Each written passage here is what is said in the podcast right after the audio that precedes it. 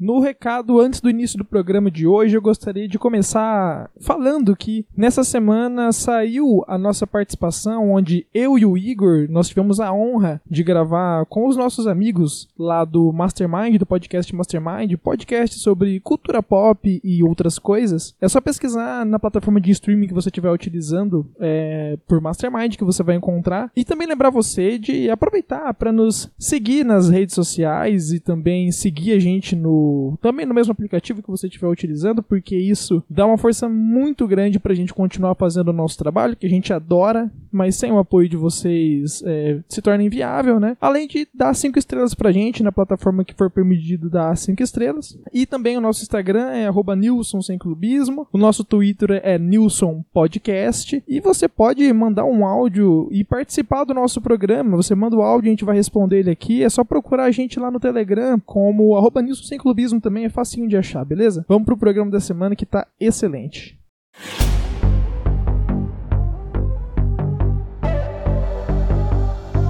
Você está ouvindo.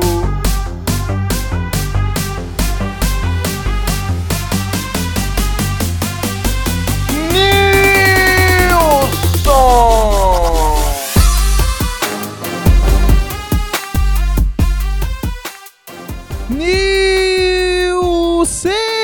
Nilceiros e Nilsetes de todo o Brasil e de todo mundo, tudo bem com vocês? Eu sou o Matheus Jardes e hoje aqui na mesa comigo, Igor.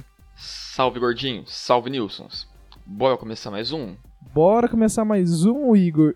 E totalmente olimpizados aqui no Nilcinho dessa vez, né? Semana passada, no serviço de atendimento ao cliente Nilson, tivemos um ouvinte solicitando que a gente comentasse as Olimpíadas e também solicitando que a gente comentasse anime aqui, mas é coisa que a gente não faz. A gente se nega a comentar anime aqui nesse programa, né? E atendendo ao pedido do, do nosso ouvinte, né, Igor?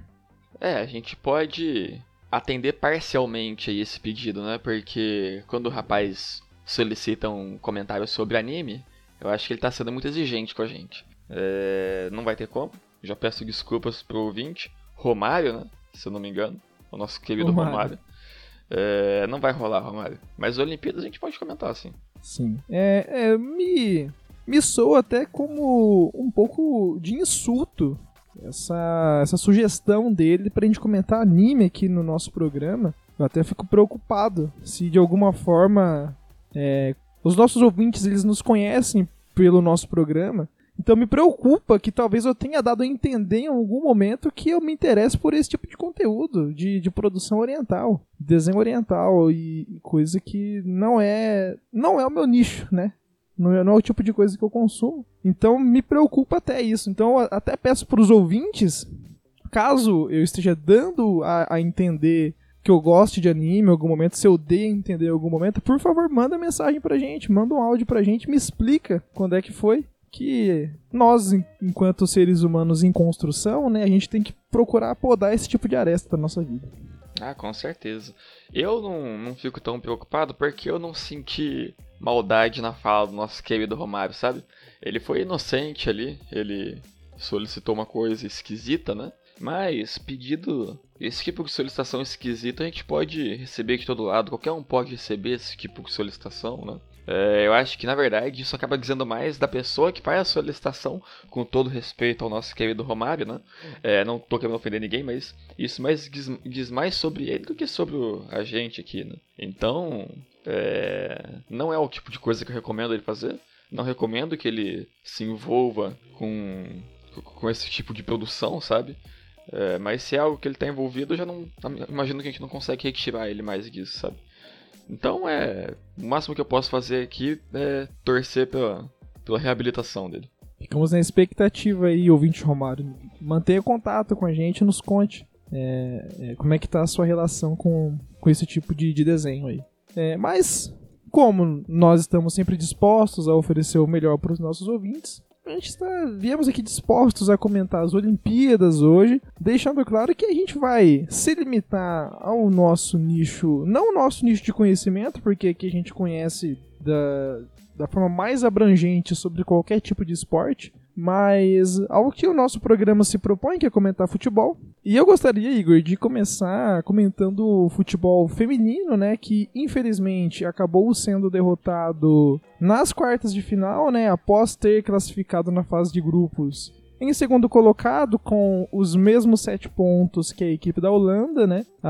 as jogadoras do Brasil chegaram nas quartas de final e acabaram sendo eliminadas da, das piores formas possível, Igor, que é que é ser eliminado nos pênaltis, né? Acabou sendo eliminado para a equipe do Canadá, a equipe do Canadá que viria a vencer essa edição das Olimpíadas, né? Mas acabou eliminando o Brasil nos pênaltis.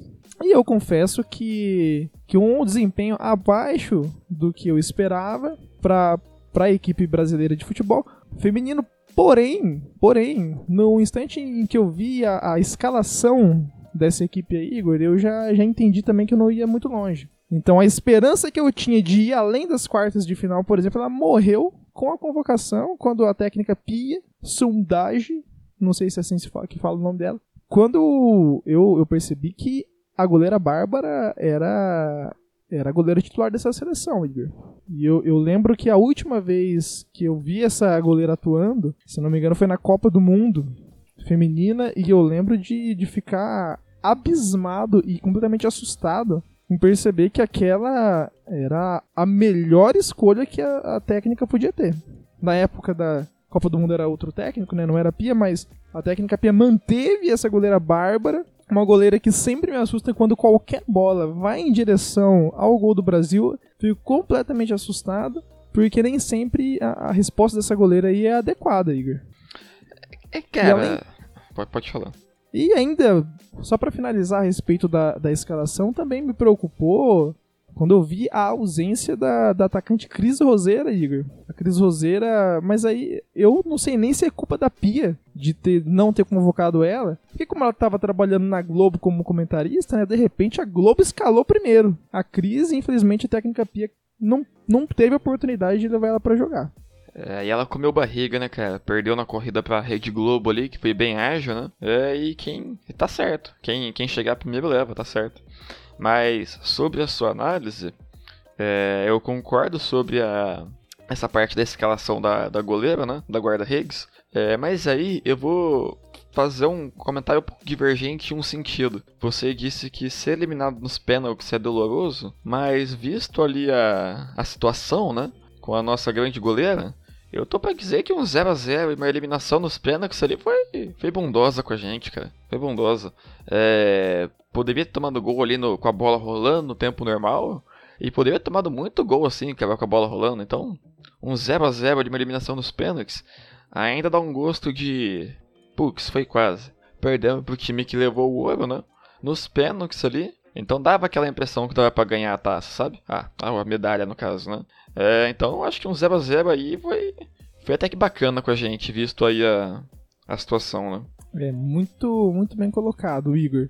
É, a equipe feminina que essa nessa, nessa edição das Olimpíadas provavelmente pela última vez contou com algumas jogadoras, né? Algumas jogadoras já com uma idade um pouco mais avançada, de repente já mudando de categoria de futebol, né? Indo para aquele futebol é, Fut 7 que chama? Master, né? futebol master, algo assim, né? Futebol Show, master. Showball. Isso, exatamente, né? Eu umas jogadoras ali que tá caminhando para começar aquele domingão de manhã do jogo entre amigas da Marta e amigas da Formiga, né? Duas jogadoras aí que fizeram história pela seleção, se bem que dessa atleta Formiga eu não duvido nada que enquanto ela estiver caminhando ela esteja em campo, porque além da sua qualidade, mas parece que ela tem uma coisa, que a seleção só existe com ela. Porque a seleção feminina não, não, me lembro de ter visto qualquer registro da seleção feminina sem essa jogadora, Igor. De repente ela seja uma outra instituição, de repente, já vou levantar outra questão aqui. De repente já não seja nem mais a mesma formiga. De repente já trocaram a atleta igual igual já trocaram a Avril Lavigne. Sei. De repente já trocaram, já é outra, é outra atleta formiga que tá ali ocupando essa mesma vaga. De repente a vaga atleta formiga seja uma das posições dessa seleção. Aí você vai rodando vários jogadores na posição formiga. Talvez seja isso que esteja acontecendo também. Ah, pode ser, cara, faz sentido. Porque até no, no futebol masculino a gente vê muito isso também. É, vai falar que você nunca viu algum goleiro chamado Neneca por aí. Um perdido, Neneca. Ou Valdívia mesmo. Valdívia, quando parou, brotou outro no lugar aqui no Brasil. E ninguém percebeu. Você vê o, o jogo ali só pelo Globo Esporte, acompanha só no tempo real, sabe? Acho que é o mesmo cara. Acho que é o mesmo cara. Então eu não duvido nada, cara. Eles vão colocar outra formiga lá, se é que já não colocaram, né? E vai seguir tocando assim. E, e interessante você perceber que é, tem que ser nessa mesma posição. Não adianta você colocar uma formiga jogando na lateral esquerda. Não. Tem que ser no meio. Tem que ser no meio. Não vai substituir ali em outra posição, o que não vai, não vai ser o correto aí nesse caso. Tem que ter uma formiga jogando no meio da seleção. Se não, senão, não é seleção. Exatamente, Igor, exatamente. Então, pra gente encerrar aqui o futebol feminino, né, a, o Brasil acabou ficando nas quartas de final, o que, de certa forma, poupou a vergonha que é ter que jogar aquele jogo da disputa do terceiro lugar, que para mim é, um, é o jogo mais triste que tem. Então poupou o Brasil dessa vergonha e no final das contas a decisão do campeonato ficou entre Suécia e Canadá. Outra partida também definida nos pênaltis, né, após um empate entre 1 a 1, onde a, a equipe do Canadá, a equipe do Canadá venceu é, de, contra três pênaltis a 2. Eu acho bacana só antes da gente passar adiante, eu acho bacana porque eu tô tão acostumado a assistir só futebol masculino, né? Que quando eu pego para olhar uma tabela dessa e falar, olha, uma competição que, de, de futebol que envolve todos os países do mundo ali, né? É, por mais que nas Olimpíadas em si não tem todas as seleções, mas tem a fase de classificação para as Olimpíadas ali, onde disputam todas, né, do mundo. Pelo menos a grande maioria dos países que disputam, né? Não todos, todos, mas a grande maioria ali que joga futebol, sabe? E de todos esses países, você vê a final entre Suécia e Canadá. É tão estranho, por mais que eu sei que futebol feminino é outra coisa, né? Tipo, é, é, é diferente do masculino, as potências são outras ali, né? Mas para quem tá acostumado a só ver futebol masculino, é esquisito, né, cara? Você vê o Canadá papando todo mundo assim no futebol, né? É, e no, no, masculino a seleção deles nem existe. Né? Uma coisa é. interessante aí, né? Sim, sim, são as particularidades, né? É. É, eu só gostaria de fazer uma pontuação que você usou uma palavra aí, a palavra papá do mundo, talvez eu acho que seja uma, um termo muito forte quando se trata dessa equipe do Canadá, Igor, porque fazendo uma breve análise a respeito das partidas, você vai notar um, um, comportamento dessa equipe muito conhecido por nós e já explorado aqui no, no Nilson Podcast, que é a tática Mano Menezes, Igor a tática Mano Menezes, que, é, que é, é cada vez mais fazer menos gol e cada vez mais vencer menos partidas. Essa equipe do Canadá, Igor, ela foi campeã é, vencendo apenas duas partidas no tempo normal. Impressionante. Numa, num, num campeonato onde foram disputados seis jogos, essa equipe venceu apenas dois, Igor onde é, é, é, grande maioria dos seus jogos eram empates e metade desses empates foi em 0 a 0 e a outra metade foi de 1 a 1. Então, se a gente for procurar bem, se bobear muito, é até o próprio Mano Menezes que está treinando essa equipe do Canadá lá, né? No objetivo de cada vez mais fazer menos gol. Se fosse possível, fazia meio gol e se fosse possível, vou começar a voltar no tempo e começar a apagar os gols que já foram feitos na história. De repente, umas goleadas. Voltar, fazer uma reparação histórica e voltar para ser 1x0, só 1x1. Porque esse tipo de, de, de, jogo de futebol tem esse objetivo, né? De diminuir os gols. E é por isso que eu acho que, que falar que essa equipe papou todos os outros times seja muito forte. Ah, é, não. Isso aqui é um time de Copas, cara. Se, a, se as Olimpíadas fossem uma tabela ali de pontos corridos, isso aqui ia ser o décimo colocado. Ia ser estilo Mano Menezes, na verdade, né? Quando a gente tinha o Mano Menezes treinando nosso Cruzeiro aqui no Brasil, a gente tinha ele ganhando a Copa do Brasil todo ano, mas no Brasileirão ali ele era décimo colocado normalmente, décimo, oitavo, sei lá, não, não décimo oitavo, mas décimo, ou oitavo, ou sétimo, sabe? Meio de tabela ali. É, tanto é que nas fases de grupos, né, o Canadá somou 5 pontos, igual você falou. É, entre os que classificaram, o Canadá era quase a pior. Mas, na, na, na, como é um time de, de Copa, né? Do mata-mata não perde, cara. Não perde. E aí, ganha nos pênaltis, não sei. É um time que treina muito pênalti, né? É, o técnico, sem dúvidas, deve ter alguma ligação com o Mano Menezes, isso, cara. Porque não é normal um time classificar tanto assim no pênalti, sabe? Um time que é, é, que é tão bom assim no pênalti não é coincidência, não é sorte, sabe? É estratégia isso mesmo. Sem dúvidas, o treinador deles deve ter algum tipo de ligação com o Mano Menezes. Se não é o próximo, próximo se não é o próprio Mano Menezes, é, é algum parente dele. Certeza. Exatamente. E é, algo mais a acrescentar a respeito do futebol feminino nas Olimpíadas? Não, não. Bom, e por fim também tivemos uh, a conquista do ouro olímpico pelo futebol masculino, né, Igor? É, o Brasil masculino, que assim como o feminino somou apenas 7 pontos na, na fase de classificação, né, é, ganhando duas partidas e empatando uma. No caso do Brasil, acabou liderando é, o grupo, o seu grupo, o grupo D, e, e depois na sequência venceu o Egito por 1 a 0 nas quartas de final. Na semi, acabou empatando em 0 a 0 com o México após é, a prorrogação e vencendo nos pênaltis por 4 a 1 até que por fim enfrentou a equipe da Espanha na final, Igor, e conquistando o ouro olímpico vencendo por 2 a 1 Conseguiu defender o título, né, cara? É, eu, dessa vez, não acompanhei igual acompanhei as outras Olimpíadas, até por causa do horário, né? É uma final 8 e meio da manhã não é pra mim, cara. É, o Brasil, me perdoe, mas não, não vou acordar 8 e meia da manhã pra assistir futebol não tenho essa capacidade. É, mas eu achei bacana, cara. Bacana ganhar. É, ganhou na prorrogação, né? Com o gol do craque Malcolm. Que por sinal, eu não sei o que aconteceu com esse atleta. Eu lembro que ele estava no Barcelona, mas deu uma sumida, né? E parecia que jogava bem no Barcelona, mas não sei, foi é um mistério que acontece nesse Barcelona. Porque por mais que não é o nosso foco aqui, mas eu lembro que teve uma época que tinha o craque Paulinho jogando no Barcelona. E ele jogava de volante e metia gol e sumiram com ele. Não sei o que fizeram com esse cara.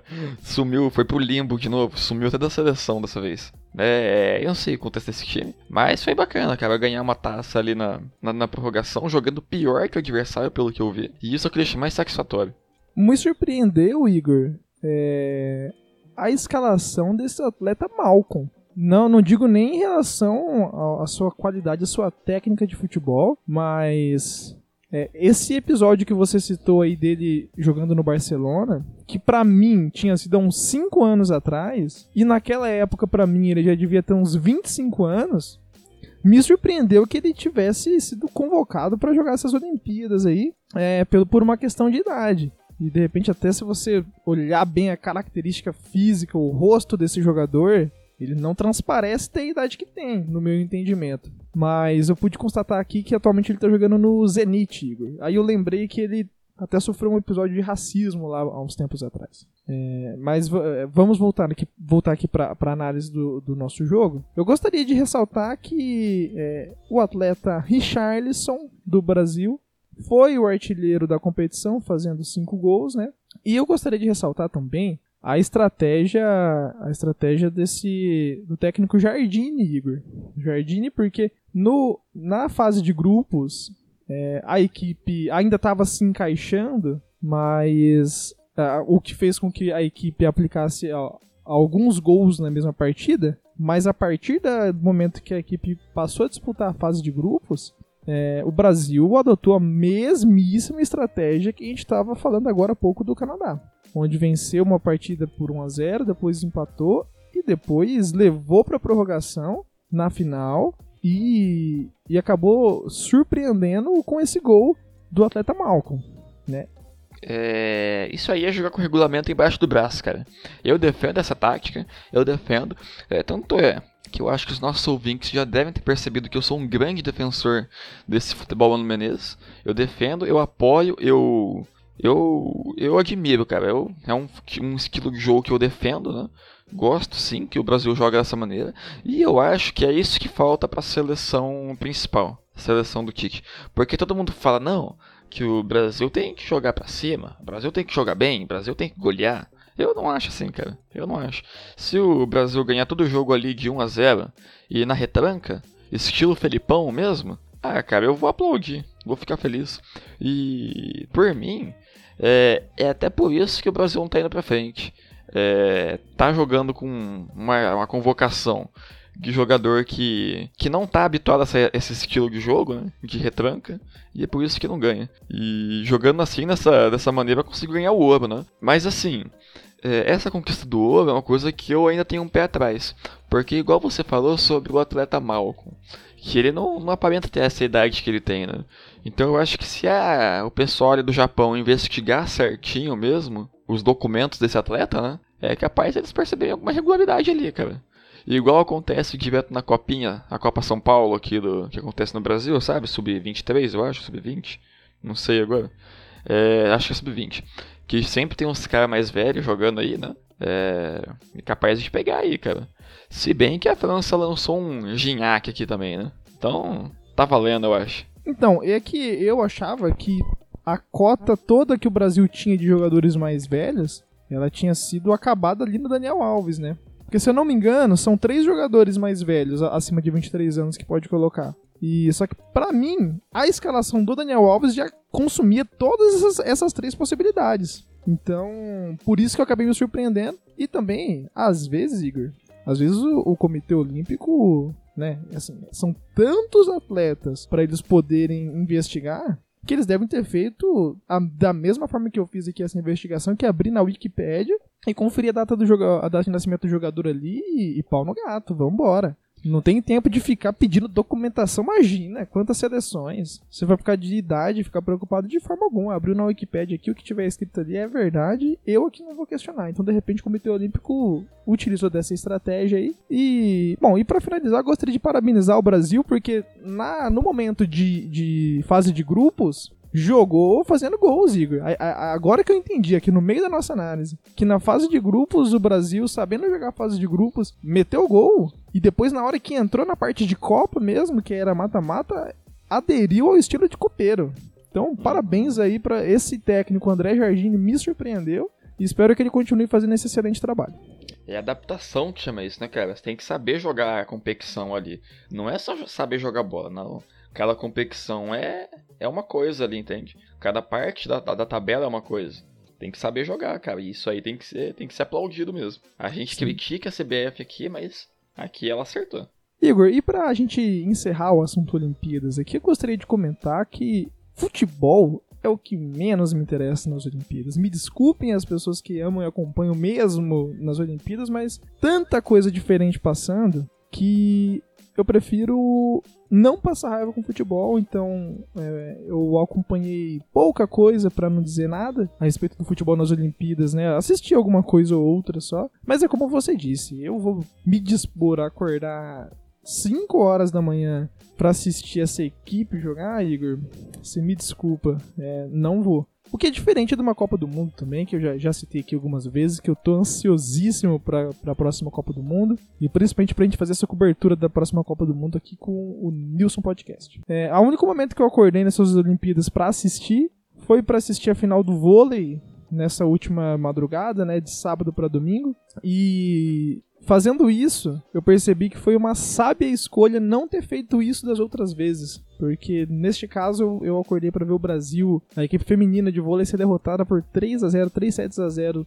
pros Estados Unidos, Igor, o que é pior ainda, porque eu, no vôlei, eu, eu, eu sinto muito mais raiva dos Estados Unidos do que da Argentina. Pra você ter uma noção da dimensão do negócio. Então eu gostaria de deixar essa minha nota de repúdio à, à equipe feminina parabenizar por ter chegado à prata, mas a nota de repúdio para mim mesmo por ter acordado, é, ter me sujeitado a esse tipo de coisa de acordar de madrugada para assistir. E para, parabéns para elas pela conquista da, da prata. É, Igor, é, podemos, podemos caminhar então pro futebol nacional, Igor?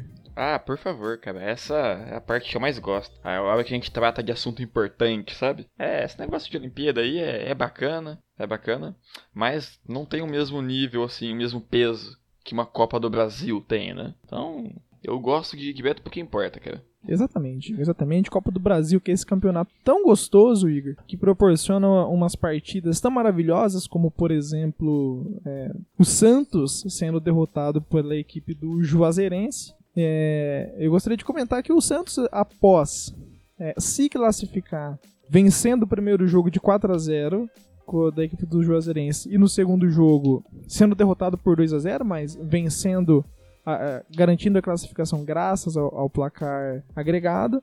O Santos que após o sorteio, vai enfrentar a equipe do Atlético, Igor, nas quartas de final. E eu gostaria, gostaria de saber de você tanto o retrospecto né, dessas duas equipes é, nas, nas, partidas de classificação, quanto o que esperar uh, desse, desse jogo, desse confronto entre Atlético e Santos da, nas quartas de final. Cara, é. Vai ser uma, umas quartas de final bem, bem bacana de assistir, sabe? E olhando essa tabela assim, sabe? É, todos os confrontos que a gente vai ter nas quartas, é uma coisa que me dói, cara, porque o Palmeiras foi eliminado já faz bastante tempo da Copa do Brasil. E o que, que eu sinto, cara?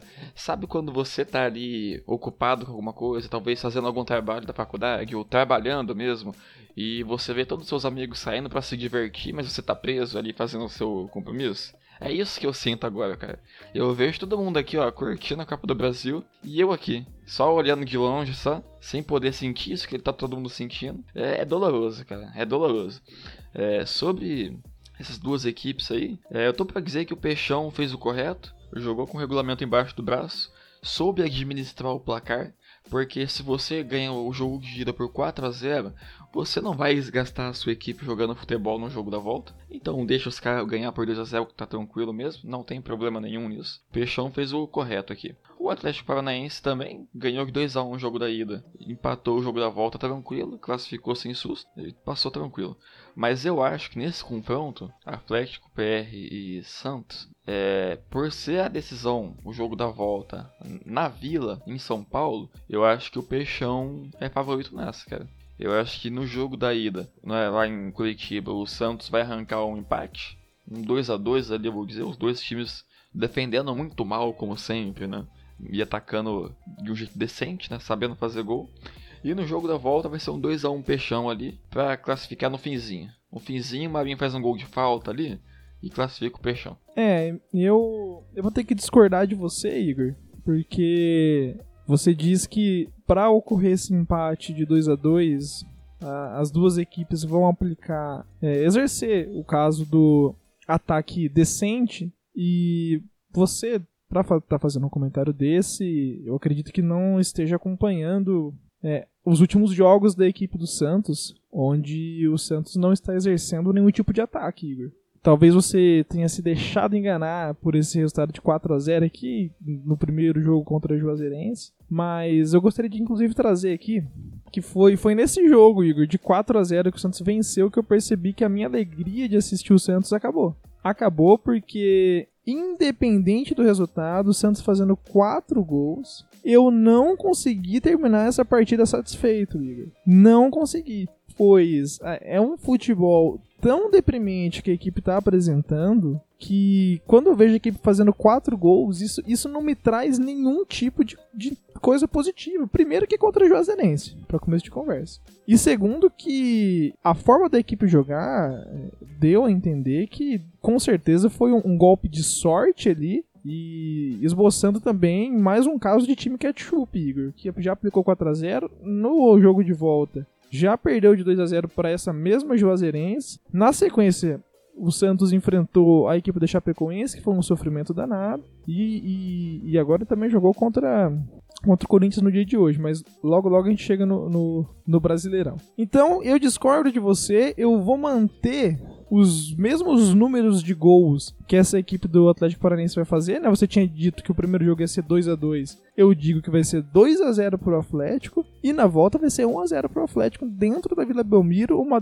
derrota, uma eliminação humilhante Aliás, qualquer eliminação para essa equipe do Atlético já é uma eliminação humilhante, mas no caso do Santos ainda vai ter essa, essa pintada, essa pitada, esse tempero de não ter feito nenhum gol em nenhum dos confrontos. O Santos, o Santos no campo de futebol não sabe jogar bola, vai chegar lá no tapete de borracha dos caras lá, muito menos, lá na, na, na, arena deles. Então, infelizmente, essa, essa classificação não vai vir, já está definido. Atlético Paranaense que já é classificado para semifinais. Cara, eu tô para dizer, eu, tô, eu tenho um pressentimento que o atleta Marinho vai ter um desempenho muito bom no tapete de borracha dos caras, hein? Eu acho que ele vai, vai desequilibrar o jogo lá, cara. O atleta Marinho, ele tá lesionado nesse momento, e a gente não sabe nem se ele volta a tempo. E se ele chegar a voltar, ele não vai estar tá nem com ritmo de jogo para conseguir jogar no campo normal, quem dirá no, no gramado dos caras. No gramado não, né? No tapete de borracha dos caras. Então, ah, mas... discordo. Essa classificação é do Atlético. Mas não tem data definida ainda, né? Acho que dá tempo dele voltar, cara. Ele não precisa de ritmo de jogo. Porque quando o cara é craque, a bola cai no pé dele ali e ele, ele faz a arte dele, cara. Ele faz a arte. Ele faz a, a pintura dele ali, sabe? É dom natural, cara. Dom natural. Ele, ele faz na hora, ele improvisa, sabe? Não, não tem que ter treinamento. Não tem que ter, não tem que ter tempo ali de adaptação, entendeu? Entendi, entendi. Bom, é, no seguindo no chaveamento aqui das quartas de final, o próximo confronto que nós teremos a, a oportunidade de acompanhar será o confronto entre Grêmio e Flamengo, onde esse confronto também será definido lá no Maracanã, que é o campo do Grêmio, Igor. Lá no Maracanã, que é o campo do Flamengo, Igor. É supostamente do Flamengo, né? Mas. De mando, é... de mando de jogo do Flamengo. Ah, ok. Corrigido então, né? É, obrigado, o, muito obrigado pela correção. O, o, Flamengo, na verdade, ele tinha um estádio que, se eu não me engano, era Ilha do Urubu, do Urubu que chama, né? Que eles compraram do Botafogo lá e caiu um pedaço do, da luz, eu acho, ah, sei lá. Tinha uma coisa Ninho assim. Do Urubu? Não, não tem, tem um ninho que é o CT. E tem a Ilha, que eu acho que é o, um projeto de estádio que eles tinham lá, cara. Ah, é, tá. Entendi. Mas é, é outra coisa. É, mas o nosso Flamengo que já provou ser um time ketchup. Já provou. Não vai provar. Já aconteceu. Já provaram que a gente aqui no Nilson estava certo. Provou ser um time ketchup. E vai ser eliminado com certa tranquilidade ali pelo Grêmio. Sabe? Como todo time carioca, o Flamengo vai fazer a sua arte e vai perder com tranquilidade. Estilo Botafogo, estilo Vasco da Gama, estilo Fluminense. Não vai apresentar risco algum ao seu adversário e vai ser eliminado vai perder nos dois jogos. Por mais que o adversário seja o Grêmio.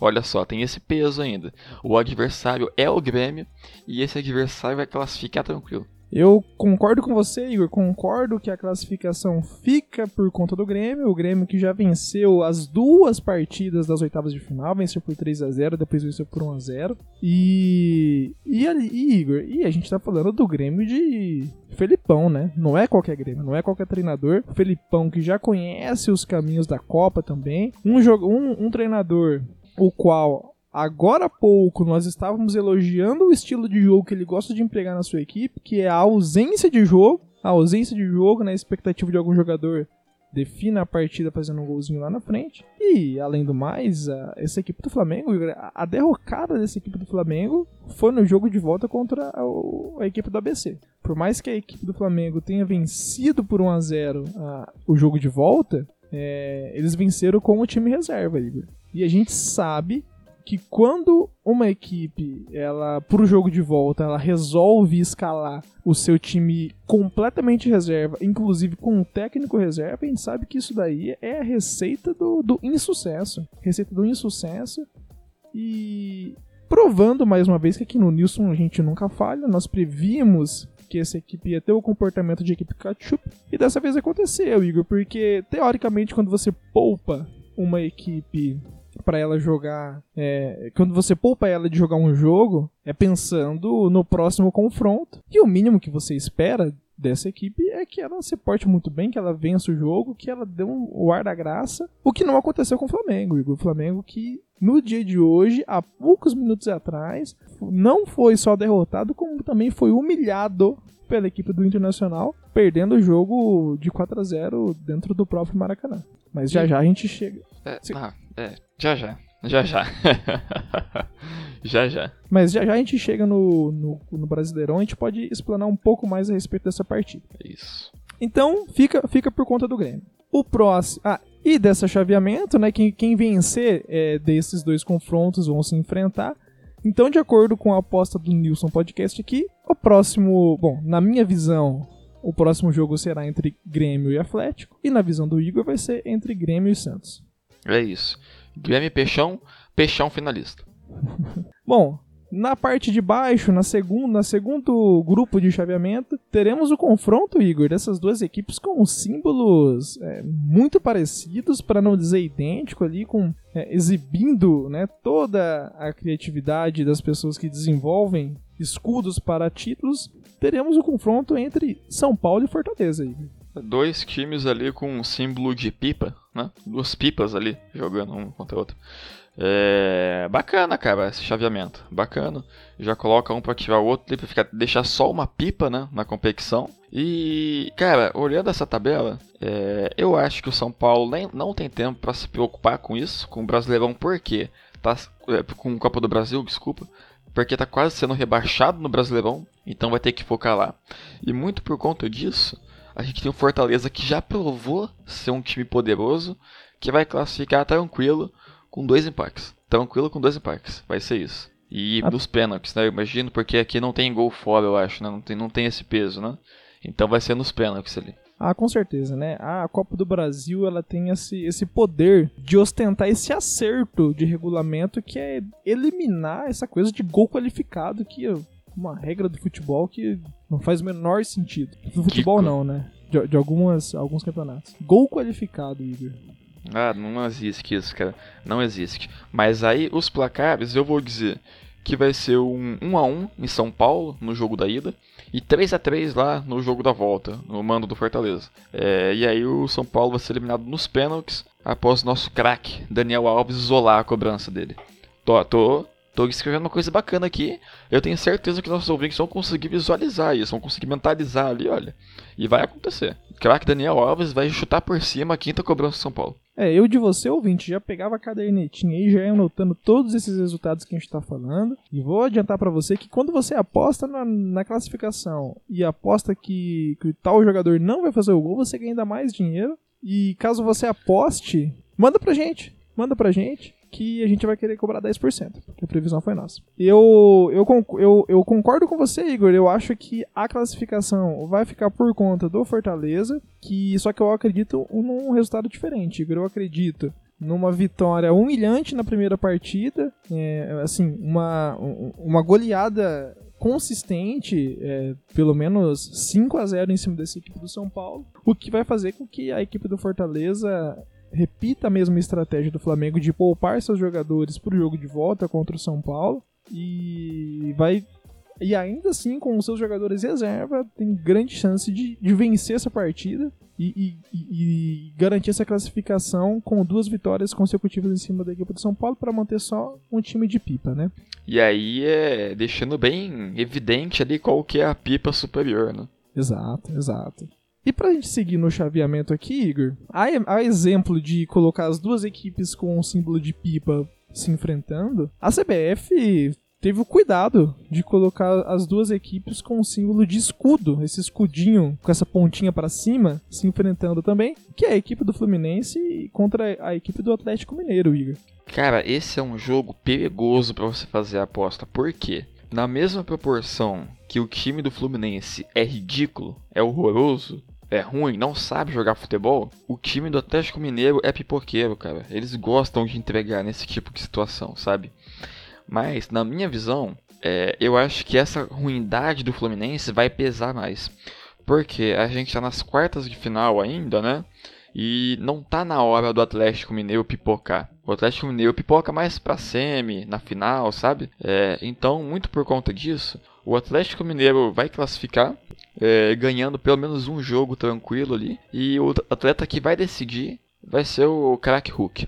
E aí a pipocada vem na semifinal. É porque a pipocada do, do Atlético Mineiro, ela é uma pipocada consistente, no sentido de que ela precisa primeiro alimentar ainda mais a expectativa do seu torcedor. Então ela, ele precisa primeiro classificar para essa semifinal e para depois começar a pensar na pipocada, né? Uhum. Então, então eu, eu acredito também na classificação do Atlético Mineiro e, e concordo contigo porque não existe outra possibilidade, na verdade, né? Com certeza vai ser o atleta Hulk a definir, porque claramente o esquema de jogo do técnico Cuca é joga no Hulk, o Hulk dá 30 chutes por jogo até a sua perna começar a cansar, começar a acertar o gol. Uma estratégia que a gente já explanou melhor em Nilsons passados. Mas claramente essa estratégia, então com certeza o, até, o, o atleta Hulk vai definir essa partida, vai, vai definir essa classificação pro Atlético Mineiro, Igor. E aí a gente vai ter uma semi de Fortaleza contra o Atlético Mineiro, né?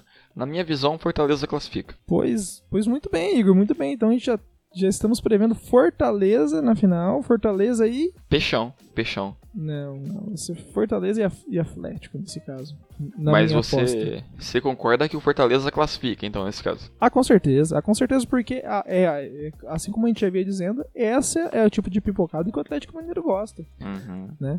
Enfrentando Sim. uma equipe do Fortaleza numa semifinal. E aí tô- você concorda que o, o Grêmio roda na semi também. Concordo, concordo. Independente do adversário ali, né? É só cumprir tabela só o Grêmio. A única função do Grêmio ali vai ser eliminar o nosso Menguinho, então. Sim, exatamente. Assim, é, é que tá claro pra gente que esse é o roteiro da CBF, né? Ela já deixou o chaveamento ali pra eliminar as equipes com escudo parecido. Né? Uhum. Então, assim, tem, é todo um roteiro pensado. E nós, como profissionais, a gente já, já consegue desvendar um roteiro. É igual um filme que você, no começo, você vê, aconteceu, ah, putz, o cara tem uma filha muito querida, não sei o quê, e de repente a filha some. É claro que a sequência do filme vai ser o cara buscando as pessoas que raptou a filha. E a mesma coisa no futebol. A CBF pensa em tudo e a gente, nós somos especialistas em desvendar esse roteiro. Então por isso que a gente sempre fala, se você tá ouvindo news, pega a cadernetinha e vai anotando aí pra você apostar. Sabe uma coisa que eu tô pensando agora enquanto você testa seu comentário? Eu tô olhando aqui é, a tabela, né? E eu percebi o seguinte, cara. Se a nossa previsão se concretizar, vai ser a primeira vez em muitos anos que a gente vai ter uma final de Copa do Brasil em que os dois times, é, nenhum dos dois times tem o símbolo redondo ali, uma bolinha, sabe? Porque o ano passado a gente teve Palmeiras e Grêmio, dois times ali com o símbolo redondinho, sabe? Antes disso, a gente teve Atlético e Internacional, o Internacional redondinho. Depois a gente teve, se não me engano, foi o ano que o Cruzeiro ganhou, né? Foi do- dois anos ali que o Cruzeiro ganhou. Então percebe um padrão ali. É sempre um time com escudo redondo na final da Copa do Brasil, cara. E esse ano, pelo jeito, não vai ter. Olha só que coisa peculiar. Exato, Igor. E outra, é, no, no campeonato antes desse, o Cruzeiro enfrentou o Corinthians, que é sim um, um símbolo de bolinha, da mesma forma, porém com a representação da âncora, né? Que representa o time que afunda, o time que vai pra baixo. Mas não deixa de ser um, um escudo de bolinha. Sim, pelo menos um time ali tem que ser. Às vezes os dois times são de bolinha, né? É, e verdade, nosso Coringão ali é um símbolo de bolinha que afunda também, cara. É uma um símbolo bem interessante deles aí, né? Uma, um, um conceito aí, né? Bem bacana. Exatamente, exatamente. E aproveitando que você citou esse outro título do Cruzeiro, o de 2017, se não me engano, é, nesse mesmo ano foi o ano em que a equipe do Londrina enfrentou a equipe do Atlético Mineiro na final de um campeonato que a CBF inventou, chamado de Primeira Liga. Você lembra desse campeonato?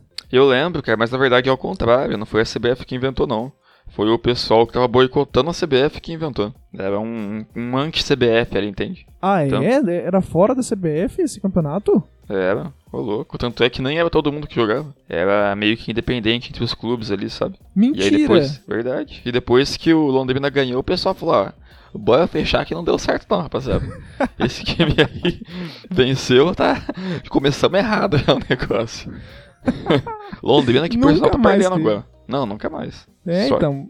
Eu, eu lembro que, né, a, a, o, a torcida do Atlético Mineiro é, é, chegou com algumas faixas já aqui em Londrina, porque o Cruzeiro já tinha ganhado a Copa do Brasil. E a faixa dizia o seguinte: Primeira Liga é maior do que Copa do Brasil. E no fim das contas, o Atlético foi lá e, e perdeu. E esse torcedor teve que vergonhosamente voltar para sua casa tentando dobrar essa faixa, que era uma faixa muito grande, é, sem conseguir disfarçar o peso da derrota em suas costas. Ah, deve ter sido triste, cara. Eu só queria fazer um adendo aqui, que esse mesmo Londrina que derrotou de maneira humilhante ali o Atlético Mineiro, né? Porque, querendo ou não, foi humilhante, né? O pessoal chegar com essa faixa e ter que guardar ela toda enroladinha no final. É, esse mesmo Londrina tá perdendo o jogo agora por 1x0 pro CRB na, na Série B, né? Do Campeonato Brasileiro. E tá perdendo de 1x0, tendo tomado um gol de pênalti aos 3 minutos de jogo, cara. Olha só que equipe. É, Igor, esse CRB tá complicado, viu? Ele teve a- a- o esforço de eliminar o Palmeiras na Copa do Brasil, agora tá vencendo o Londrina. Difícil, viu? Difícil. Esse time aí é um, é um time do mal, eu diria. É, um, time complicado ali, né, cara? Um time que gosta de trabalho. Eu esqueci a palavra que eu ia usar, mas era uma coisa que o pessoal da Globo fala aí. Um time. Ah, esqueci. Mas é alguma coisa aí. É, eu gostaria de, de aproveitar que você está trazendo, é, você trouxe essa partida, só para puxar rapidinho aqui, coisa rápida, só um comentário por cima do quadro Abraço pro meu amigo Everton, que é para dizer que a equipe do Botafogo tá ganhando mais uma, Igor. Emendando a sua quarta vitória consecutiva, se assim se firmar o resultado com um gol contra de Kevin Patterson, jogador da Ponte Preta. Então, é, vamos acompanhando aí, mas tudo indica que essa equipe do Botafogo é, engrenou, né, Igor? Engrenou para cumprir a nossa previsão de que vai subir esse ano. E é, engrenou e vai chegar forte pra Taça Guanabara do ano que vem, cara. É, tudo indica que vai chegar forte. É um dos fortes concorrentes para essa taça, para essa conquista. E eu acho, eu acho que a Taça Guanabara 2022 vai voltar para o nosso glorioso, cara. Certamente, Igor, certamente. Igor, algo mais a acrescentar a respeito de Copa do Brasil? Não, não, a gente já fez a previsão. Na minha visão, a gente vai ter Santos campeão da Copa do Brasil esse ano. É quase certo já. Por mim, a gente pode seguir adiante. Pois muito bem, então vamos puxar aqui pra gente encerrar com chave de ouro. Eu gostaria de puxar a rodada do Brasileirão, Igor, 15 rodada do Brasileirão. O campeonato já está chegando na sua metade. Nem parece, né? Já está chegando na metade. E tivemos alguns jogos interessantíssimos nessa rodada. Eu gostaria de trazer rapidinho também, pra gente, só pra gente começar legal, um, a partida que eu tive a oportunidade de acompanhar na íntegra, que eu gostaria de chamar de a partida, a partida da depressão, Igor. A partida da tristeza, porque é, em ambas as, as equipes completamente apáticas, tristes em campo, tristes por estar em campo naquele momento. Era uma coisa visível na linguagem corporal dos jogadores. Eu tô falando de Santos e Corinthians, Igor, o clássico que aconteceu às 4 horas da tarde lá na Vila Belmiro. E em determinado momento da partida, Igor, eu pude observar os 22 jogadores em campo, todos eles postados em campo, sem se mexer, com a bola em jogo, Igor. Todos eles parados. Inclusive a pessoa que estava com a bola ficou bem uns 5 segundos olhando para os lados sem saber o que fazer. E 5 segundos no futebol, a gente sabe que é muito tempo. E foi esse o ritmo que ditou grande parte desse clássico. Um jogo horrível que com certeza diminuiu pelo menos uns 15 anos da minha expectativa de vida. Cara, o que você chama de jogo horrível, eu chamo de jogo estudado, cara. As duas equipes respeitaram bastante ali, se estudaram muito nesse jogo e tudo isso leva a acreditar que no segundo turno do Campeonato Brasileiro, Santos e Corinthians vai ser um jogão, cara. Vai ser um jogão. É, como as duas equipes vão estar muito estudadas já, né? Vai todo mundo ir com tudo no segundo jogo, cara. No jogo da volta. Se fosse um mata-mata isso aqui, eu queria que ia ser o melhor confronto da tabela. É, olhando, de, partindo desse princípio, dessa análise, concordo contigo. Eu gostaria de trazer mais algumas pontuações, Igor, a respeito dessa partida. Primeiro, é, é, a respeito do comentarista Caio Ribeiro, Igor, ele disse, ele estava elogiando a, a atitude do Fernando Diniz de no segundo tempo tirar um volante e colocar um meia, um meia que joga mais para frente, um meia mais atacante. E que claramente não deu certo, Igor eu, me surpreende isso porque o Santos ele tinha acabado de tomar dois sustos, que foi um pênalti anulado pelo VAR e também um gol anulado pelo VAR por motivo de impedimento, os dois anulamentos justíssimos. Eu sou o melhor amigo do VAR, diga-se. No dia de hoje, melhor amigo do VAR. Mas é, é, esse elogio, eu não sei que tara que a, a imprensa renomada tem com esse treinador Fernando Diniz que qualquer coisa que ele faz as pessoas elogiam muito. E, e essa coisa de dessa pessoa que defende, que acha que esse jogador faz o time jogar bonito pra frente, Igor. Eu vi um comentário no Twitter esses dias do, do o, o, um torcedor do Santos falando que, porra, pelo menos com o Diniz dá gosto de assistir o jogo porque o time joga pra frente, Igor. E eu pensando, gente, que jogo que esse cara tá assistindo. Não pode ser o mesmo que o meu. Não pode ser o mesmo que o meu, porque o, o time não consegue chegar na frente. Mas outra, outra observação que eu, que eu gostaria de fazer. Ah, aliás, só para complementar, foi assistindo essa equipe de Fernando Diniz que eu passei a dar valor ao antijogo, Igor. Que eu passei a dar valor ao estilo que a gente passou o episódio inteiro elogiando aqui, o estilo Mano Menezes, o estilo Felipão, porque porque ele não tá tentando enganar ninguém. E é me, muito melhor você assistir um não jogo do que uma equipe que não sabe tentando jogar. Isso sim é triste. Isso sim acaba e diminui a vida dos seus espectadores. É, então, graças a Fernando Diniz, eu tô deixando de gostar desse, desse futebol que quer jogar pra frente. Abre aspas, de, de, de propor o jogo. Que eu já discordo também. Porque a equipe que ela tá se. que ela, ela vem com a estratégia de se defender, ela também tá propondo o jogo. Mas o jogo é do estilo dela. E, e outra coisa, outra, só não, só mais um pouquinho, você me, me desculpa, mas só mais um pouquinho a respeito dessa equipe do Santos, que uma coisa que eu, eu percebi assistindo esse jogo também, é, e também não assistindo só isso, mas eu, eu, assisti um pouquinho de handball das Olimpíadas, e no handball, o, os jogadores eles passam uma cola na mão, uma cola na bola, não tenho certeza se, é na mão ou se é na bola, pra, pra bola grudar na mão. E eu percebi que o grande técnico Fernando Diniz, ele é muito genial, né, Igor? Eu acho que ele inovou e nessa expectativa de manter a posse de bola, ele deve ter adotado essa estratégia de passar cola na chuteira também, Igor. Cola na chuteira porque acompanhei a partida inteira e percebi que os atletas do Santos não conseguiam chutar a bola, Igor. Chutar pro gol. A, a equipe simplesmente não chuta. Então foi nesse momento que eu percebi que provavelmente foi isso que aconteceu. Ele passou uma cola ali que a bola fica colada no pé do jogador. Ah, cara, mas aí você tem que pensar em outra coisa. Se você chuta a bola pro gol, você automaticamente perde a posse da bola, né, cara? É, isso não é interessante. Não é interessante pro Diniz. Porque o que ele busca ali é a posse da bola, cara. Se você vai falar pro atleta do Santos, ó, você vai pegar e vai chutar pro gol, independente do que acontecer. Se o goleiro agarrar, a posse é do goleiro. Se a bola entrar no gol, a posse é, é do time adversário que vai dar a saída de bola. Se o, o chute for pra fora, a posse é do goleiro que, que vai sair, é, bater o kill de meta, né? Agora o que pode acontecer é o goleiro espalmar e ir pra escanteio. Mas aí é um risco desnecessário, né? O jogador do Santos ele pode manter a posse da bola só dando um toquinho pra trás ali pra defesa, entende? Então eu acho que finalizar, chutar pro gol, não é algo que condiz com a filosofia do Diniz, entende? É, é a contramão ali, cara. E sobre essa questão do da torcida elogiar o Diniz e você se sentir incomodado com isso, eu entendo perfeitamente o que você passa, cara. Eu recentemente tô, tô tendo argumentos na internet ali com gente que defende o atleta Borra, cara. Esses dias eu, eu tive que ler o seguinte, cara, na internet. Olha só o que eu li. O cara falou assim: é, o Borra pode não ser grande coisa, mas ele pelo menos jogava com raça, jogava com garra, coisa que falta nesse time. E cara, eu pensei, mano, que, que Borra que esse cara tá falando, cara?